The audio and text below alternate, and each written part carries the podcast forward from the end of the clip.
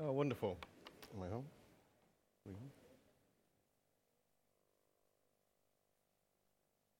Great to hear the uh, chatter. Don't think I'm on.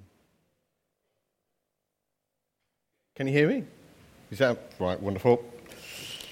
Can't always tell whether I'm on or whether I'm off, but I think I'm on. So fantastic. Yeah, uh, great to hear the chatter. Please hang around at the end. Got tea and coffee and cake, and also we have a student lunch today. So um, some of you are clearly too old for that, but um, some of you are clearly young enough for that. So, uh, so that's after the service. Um, yeah, so please stay. If you're a student, you're very welcome to stay behind. You'll love it. The food is always good. Fellowship's always good. So do please join us for that student lunch.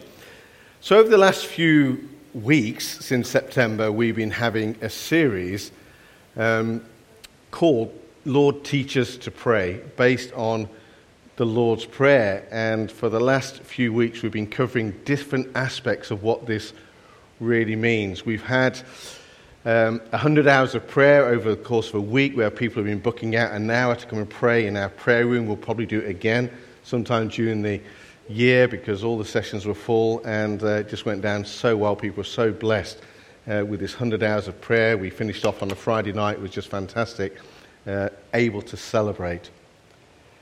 Now, I don't think that the disciples quite knew what they were letting themselves in for when they asked the Lord Jesus, Lord, will you teach us to pray? How significant that request would be. And of course, we get from it what we know as the Lord's Prayer, which, um, if you went, you know, most adults today would just be able to recite the Lord's Prayer. It is so familiar. It's been around for about 2,000 years. And when you break it down, Jesus has given us so many key things about prayer. Now, we're going to touch on one or two this morning. I'm not going to speak as long as normal because we've had a lot of great input so far within the service. But I reckon one of the things that prompted them to ask the Lord Jesus this question is because they just saw his personal relationship with the Father. And it's no coincidence when Jesus begins and says, Well, this is how you pray he begins with, Well, you go before God and say, Our Father, which would have been incredibly radical for them to see God as a father that they could be personal with and have intimacy with. Our Father who art in heaven. And most religions, or even secular people, will pray. For this reason, God has placed eternity within our hearts there's an awareness that there is someone bigger than ourselves, that there is a creator. And the most amazing thing is, John Ortberg says, a preacher in America, he says, in Jesus, God is closer than you think. God is closer than you think. Now, if you're a Christian, if you're in Christ, if you believe in the Lord Jesus, if you've received him into your life, God is closer than you think. And the disciples saw this intimacy that Jesus has with his Father. And when they said, Lord, teach us to pray, they were saying, Lord, I want that. I want that. And I don't know about you, the reason I wanted to become a Christian is because I saw the reality of God in other people's lives, and I thought, I want that. I want that for myself. And that's why the disciples, or one of the reasons I'm saying, Lord, teach us to pray. But I also think that there's another reason. There's a second reason. There might have been several reasons that the, the disciples asked the Lord Jesus this particular question or request, Lord, teach us to pray. And the second one, I reckon, is because they had seen what happened when Jesus prayed for people. They saw the impact that that made on people's lives when Jesus prayed for them. Now, let's just pick up a couple of verses that not just backs this up, but reveals this to us from Luke chapter 4, verse 38 to 40. Just on one occasion early on in Jesus' ministry, we're only at chapter 4 of Luke. Verse 38 says, Jesus left the synagogue and went to the home of Simon. Now, Simon's mother in law was suffering from a high fever. This is Simon Peter. And they asked Jesus to help her. So he bent down over her and rebuked the fever and it left her, she got up at once and began to wait on them. Then verse 40 says, At sunset, the people brought to Jesus all who had various kinds of sickness, and, uh, and he laid his hands on them, and they were healed. So, Simon Peter, one of the disciples that says, Lord, teach us to pray, I mean, he sees Jesus heal his mother in law. That's grace, isn't it? Sorry, I shouldn't say that, it's just, a, did I say that out loud? Anyway, we can love that, rub that off the screen anyway, uh, online service. But it's amazing. So Peter had seen this. So when they said, Lord, teach us to pray, they'd seen the miracles that Jesus performed firsthand, or these incredible answers to praying. So when Jesus goes through the Lord's Prayer, or when you look at it, he talks about intimacy with God. He talks about prayers of petition. Lord, give us this day our daily bread. He talks about praying prayers of intercession, praying that people's lives will be changed. Pete Greig, in his book, Lord Teaches to Pray, says, All too easily, my prayers can mostly be about me, but intercession requires my center of gravity to shift away from my own personal needs towards those of others. And the disciples thought, saw that Jesus' intimacy with his Father, but also when he prayed for others, things happened. And they were saying, Lord, we want to do this. We want to pray in this kind of way as well. We want to see people's lives changed. So they'd seen Jesus pray outside of religious gatherings. They'd seen Jesus pray even outside of his own quiet time and saw people's lives be transformed. Now, of course, Jesus did say that when they kind of prayed, they shouldn't do it out in the open in such a way that is showing off. We don't want people to be seeing you as showing off when you pray. So let me read a couple of verses, what Jesus meant by this. So, Matthew chapter 5, uh, 6, verse 5 to 6. Let me read a couple of verses here. Matthew chapter 6, verse 5 to 6, verses 5 to 6 says this When you pray, don't be like the hypocrites, for they love to pray standing in the synagogues and on the street corners to be seen by others. Truly, I tell you, they have received their reward in full. But when you pray, go into your room, close the door, or some versions it says closet, pray to your Father who's unseen. Then your Father who's seen what he's done in secret will, be, will reward you. And don't be like those who pray who keep on babbling like pagans, for they think that they'll be heard because of their many words. So, in some ways, Jesus is saying, don't pray in the open, but what is he really getting at here? Now, I remember a friend of mine who, named Paul, and he became a Christian actually through Christians ministering on the streets in the center of Newcastle. And um, so, Paul was a Satanist and he believed in the power of Satan. But when he saw the power of God, he realized that he was on the wrong track.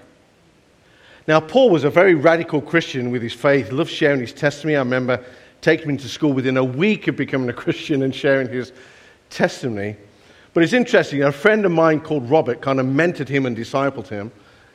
And within two weeks of Paul becoming a Christian, Robert went round to Paul's house to meet with him. So he knocks on the door, Paul's wife answers the door and says, Paul's upstairs. And so Robert goes upstairs, knocks on Paul's door, doesn't hear anything, so he goes in. Paul wasn't in the room. He thought, Where is Paul? And he just shouts, Paul, where are you? What, he was in the wardrobe.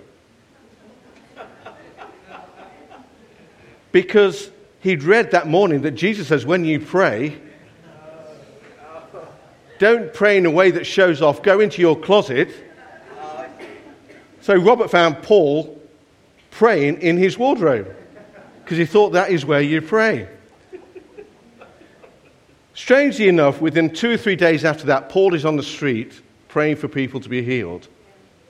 Because there's an aspect of prayer that we do quietly on our own, but there's an aspect of prayer that we have to take outside.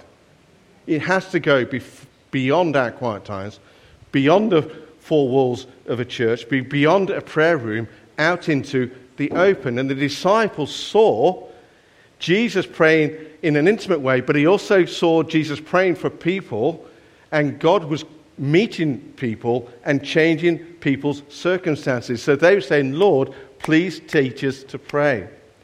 Now, I just love the fact that we had a prayer room for 100 hours. I love the fact that we have our Unite prayer meetings. But there's an aspect of prayer that needs to go outside. It needs to go beyond our own prayers for ourselves. It has to go and meet and connect with people. Now, some of you might be thinking, Phil, this is a really big step.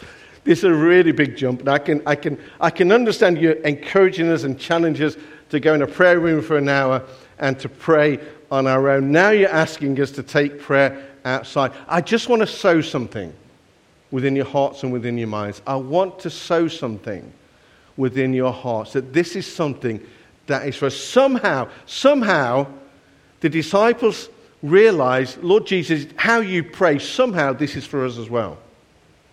This is something that needs to be part of what it means for us to follow you. And I just want to sow one or two seeds within our hearts today that God can use us to pray for other people. Now, I love the fact as you go through after the disciples put this request to the Lord Jesus, I just love the fact that as time moves on, their confidence grew that God was going to use them. Jesus sent out the 12, then he sends out the 20. We know on the day of Pentecost, the Holy Spirit pours upon them. And then they take it all outside, don't they? So, what happened in that upper room those 120 went outside straight away. What God gives us has to go outside, it has to bless other people. And I love the fact that um, after Jesus ascended to heaven and the early stages of the church, Peter and John were going to the temple at the time of prayer at three o'clock in the afternoon, the ninth hour, same time that Jesus died on the cross. They were going to the place of prayer. As they walked into the temple courts, they came across somebody, didn't they? A crippled beggar by the gate, beautiful. The beggar looked at them, look, thinking that he was going to get something from them, some silver and gold, but I don't think that they were carrying any money. Um, it was just card machines back then. I don't think there was any cash, just card machines. And he didn't have a card machine, clearly. But they said, didn't they? Silver and gold we do not have. He said, Look at us, look at us. I don't know whether they were looking kind of disheveled. Anyway, he said, Look at us, silver and gold we do not have. Then the next line is awe inspiring. But what we do have. But what we do have, we will give you. In the name of Jesus stand up and walk. And this guy stands up. He doesn't just walk, he says he was running, leaping, hopping. He was a real Pentecostal, this guy. I mean, he was straight in there and praising God. And he just, you know, and there was a whole commotion because people understood this guy had been there for years and years and years. And it says there was great joy in that city because of what God had done. Now,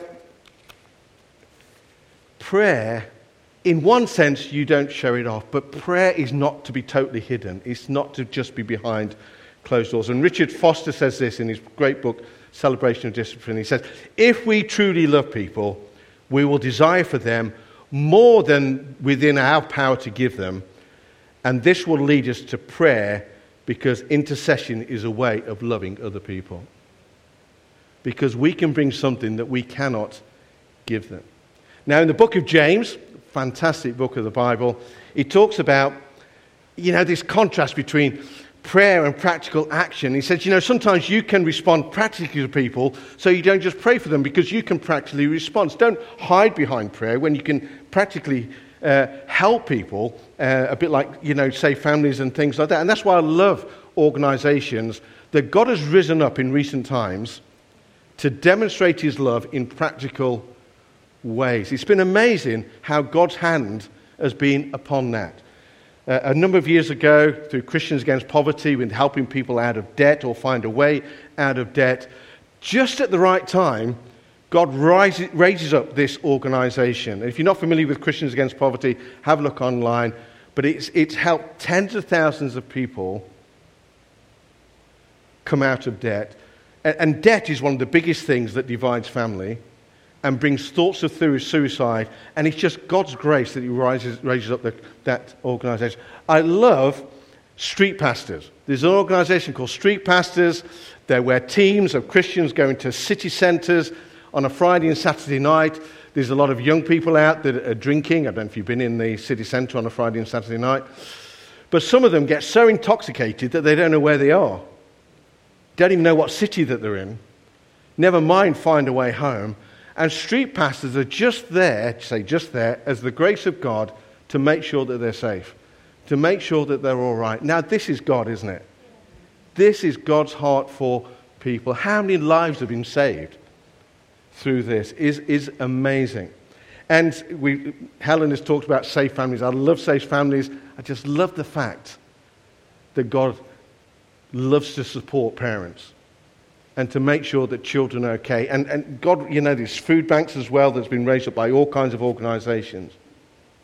So when God, you know, ha- sends somebody to help somebody to find a way out of debt or support a family or a young person is rescued on the street, this is the manifest presence of God in action. And the book of James says this is so important. But there's also times when it lends itself that we take prayer to people and we pray for people as well. As Richard Foster said, if you truly love people, we'll desire for them more than is within our power to give them. And there are times when we're with people in a situation or had a conversation, it just lends itself for us to say, Do you know, you might not believe in God in the same way as I do, but I, I'd just like to pray for you at this moment in time. I've never had anybody where this has been a problem to. Occasionally they said, No, that's fine. And I said, Okay, I'll go away, pray for you. Most people say, Yeah, I would like you to pray for me. We're going to look at the practicals of, of that in a moment very quickly. But I picked this up when I, not just when I went, had a visit to Argentina, I, I went to a conference there, somebody paid for me to go. Um, somebody says, I'd like to pray for you to go to this conference in Argentina. And I thought, well, I best pray that it's God's will, but I didn't pray for very long. I just thought that it was because I wanted to go to Argentina. So, But it was great because they were seeing a bit of a revival there. Intercession and prayer was very powerful within our nation. The, the churches were united. There was a, a move of God. And one of the things they loved to do was to pray for people uh, outside of the church context. And I won't go into all the detail, it was very entertaining, very interesting.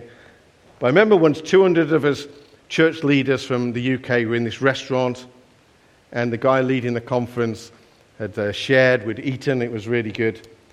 And it was a massive restaurant, and uh, there was all the waiters around and listening to him talk. And he just says that all of you waiters have been here, you've been serving us really well. We really bless you. We're going to give you a big tip that we did.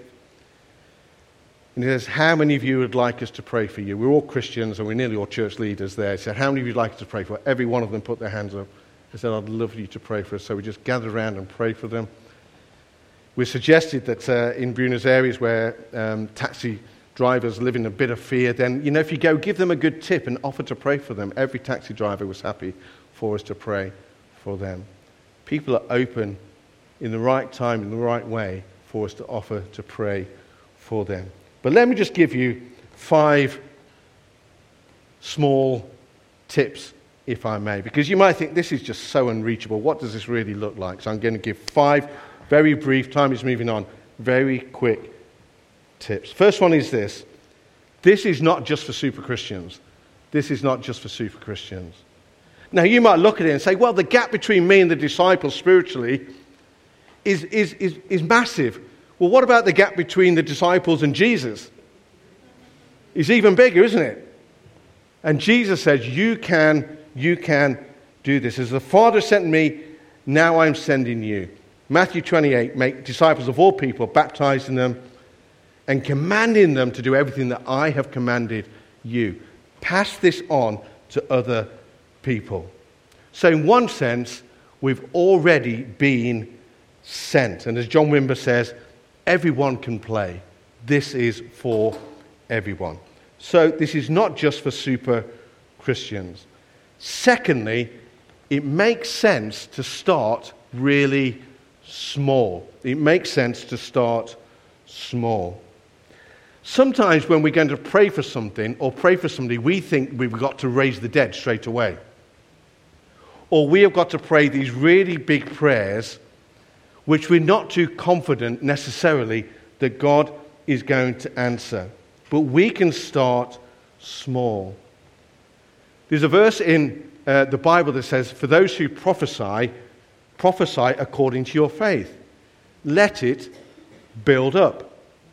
Let it grow. And that happens when we pray for people. And, and Pete his book, Teaches How to Pray, said, Before praying the obvious prayers for someone who's sick, try asking God how He wants us to pray for them. So if somebody's really unwell, it's not as if we've got to necessarily expect that they're going to get well. You might say, well, that's, that's negative faith. No, it's not, because we can pray that God comes in and meets with them.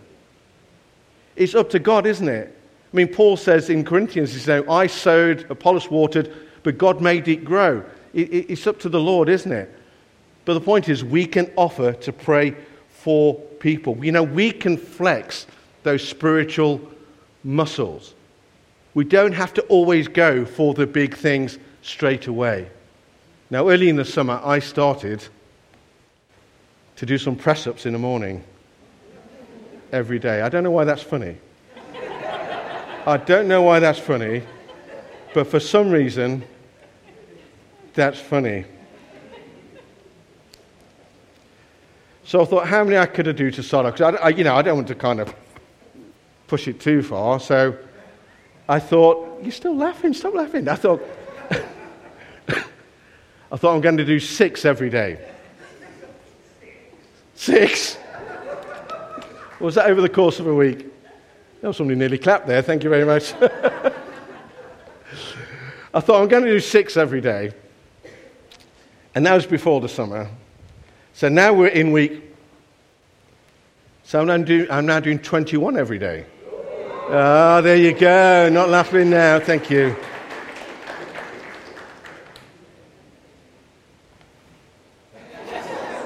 you have to build up those spiritual. Do you know, these spiritual muscles as well. That's the point I'm getting to. Because sometimes we think we're going to pray for somebody, we've got to pray. If they're really ill, we've got to, you know, we stretch our spiritual muscles and we do it bit by bit. And we start with those things that we're confident in praying for, and it builds up. If we offer to pray for somebody, do it in a way that makes them feel comfortable.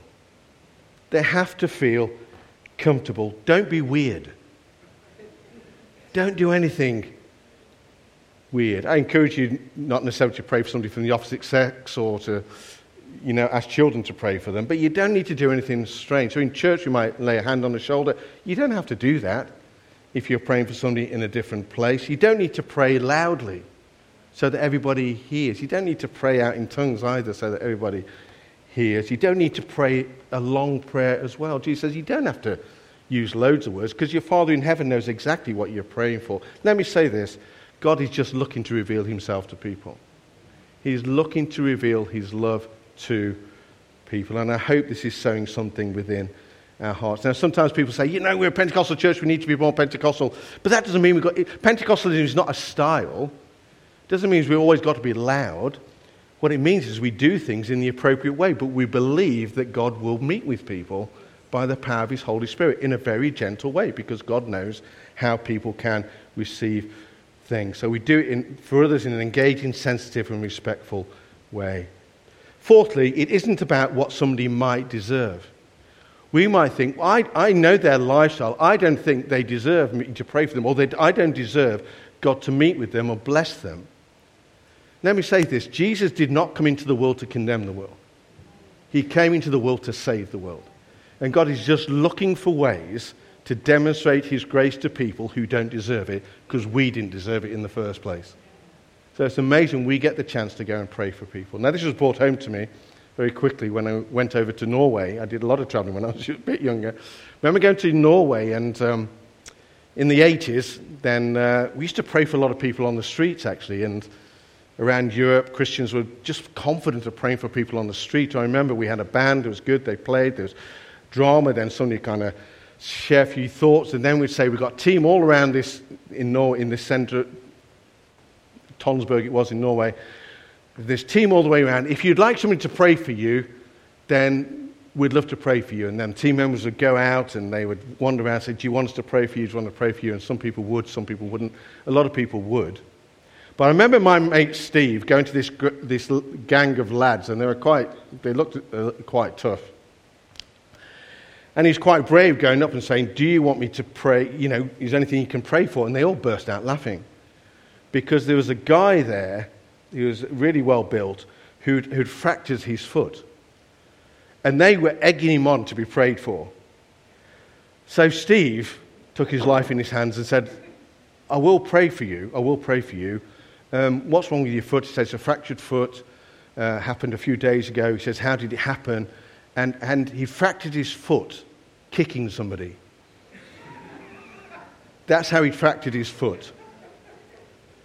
So Steve knew that the idea was that we prayed for people, so he couldn't really back out now. But I've never seen anybody pray so long in my life. It was as if he was fearful of him not being healed and what was going to happen, and Steve was going to be the next person to get another kicking. But what was transpired, because I didn't know all this full story until Steve started, stopped praying after about five minutes, and this guy clearly got up and he walked around the square, banging his foot on the ground, trying to make the pain come back, but the pain would not come back. because Jesus had healed his foot even after kicking, he got it after kicking somebody. See, Jesus didn't come into the world to condemn the world, but to save the world. And God is looking to reveal something of who he is. And sometimes just sensitively, you know, sometimes just offering to pray for somebody is, is an act of God's love. We think something dramatic has to happen. You know, some people are melted by the fact they're just aware that God loves them enough to be to offer to pray for them. So they're just I just sowing some seeds. And finally, finally, finally, um, fifth one, fifth one. Say this in the right way. We're allowed to just pray. We're allowed to just pray. I remember somebody couldn't speak in my previous church, and sometimes at meetings, aren't we, or in connect groups, and say, "Oh, we're just going to pray," or "Let's just pray. Now, he was a bit annoyed at this. He says, just pray. Just pray. Prayer is the most amazing thing that we can do. You can't just say, just pray. And Oswald Chambers kind of backs it up, kind of. He says in this, he says, the real business of your life is interest, intercessory prayer. Prayer does not fit us for greater work. Prayer is the greater work. It is a powerful work. I don't have a problem with the phrase, let's just pray, in some respects particularly when it comes to people outside the church, for this reason. It is great if we get the opportunity when somebody shares something with us to say, I would just like to pray that God strengthens you. I'm just going to pray that God helps you to find a way through. I'm just going to pray that you get the doctor's appointment that is going to help you. I'm just going to pray there's a breakthrough in that house sale. I'm just going to pray that that interview goes well. I'm just going to pray that God provides. I'm just going to pray that you know something of God's peace in this situation. We can do that, can't we? We can do that. Now, I'm not saying once you leave here after the service, you jump on everybody. There's a bit of a sense of God's leading, isn't it?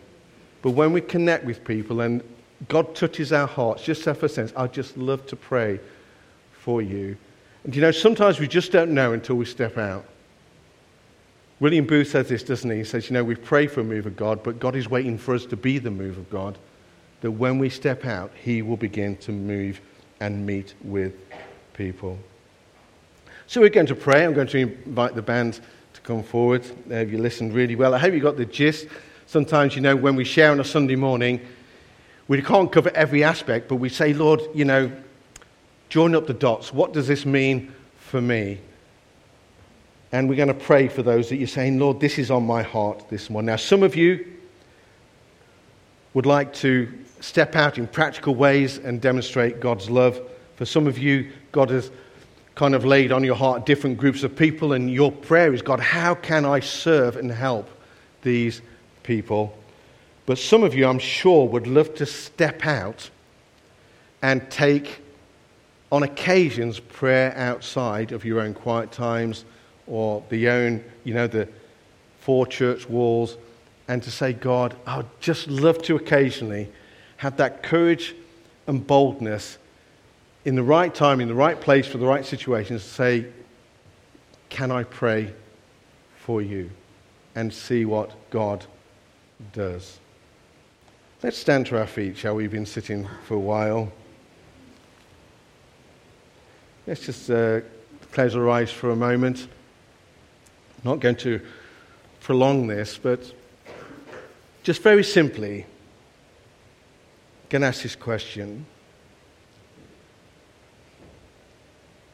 If your request this morning, or you have a request, Lord, teach me to pray, and your heart and your desire this morning is that you would love to just have God's leading, God's direction, and the courage to offer to pray for people in different situations.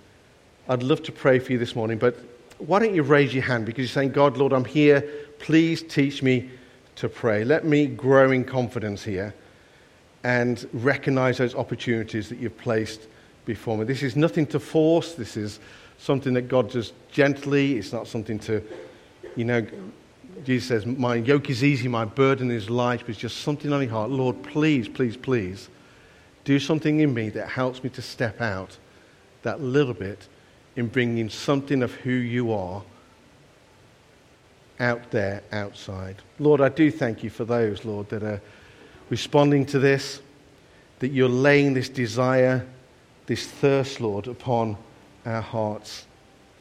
And Lord, our, our prayer is that you'd release your grace upon us. Lord, we recognize you've given us everything we need already for life and to godliness. But Lord, we do pray for a fresh touch of your spirit, a fresh touch, Lord, of your grace, a, a fresh discernment, Lord, of what you're saying to us, of when to step out, when to offer prayer. And then, Lord, when we pray, that you would really inspire us what to pray for in that situation. Lord, our heart is, Lord, that you would use us. Our heart is, Lord, that you would use us. We want to take hold of this opportunity, Lord. And Father, we pray that you'd sow something within our hearts this morning that gives us the confidence to do what you've commissioned us to do. Lord, we look forward to how you're going to use us. Lord, we know we're going to make mistakes, but we know, Lord, as we respond to you, new things are going to happen in us and through us. We commit each other to you in Jesus' name. Amen. Amen.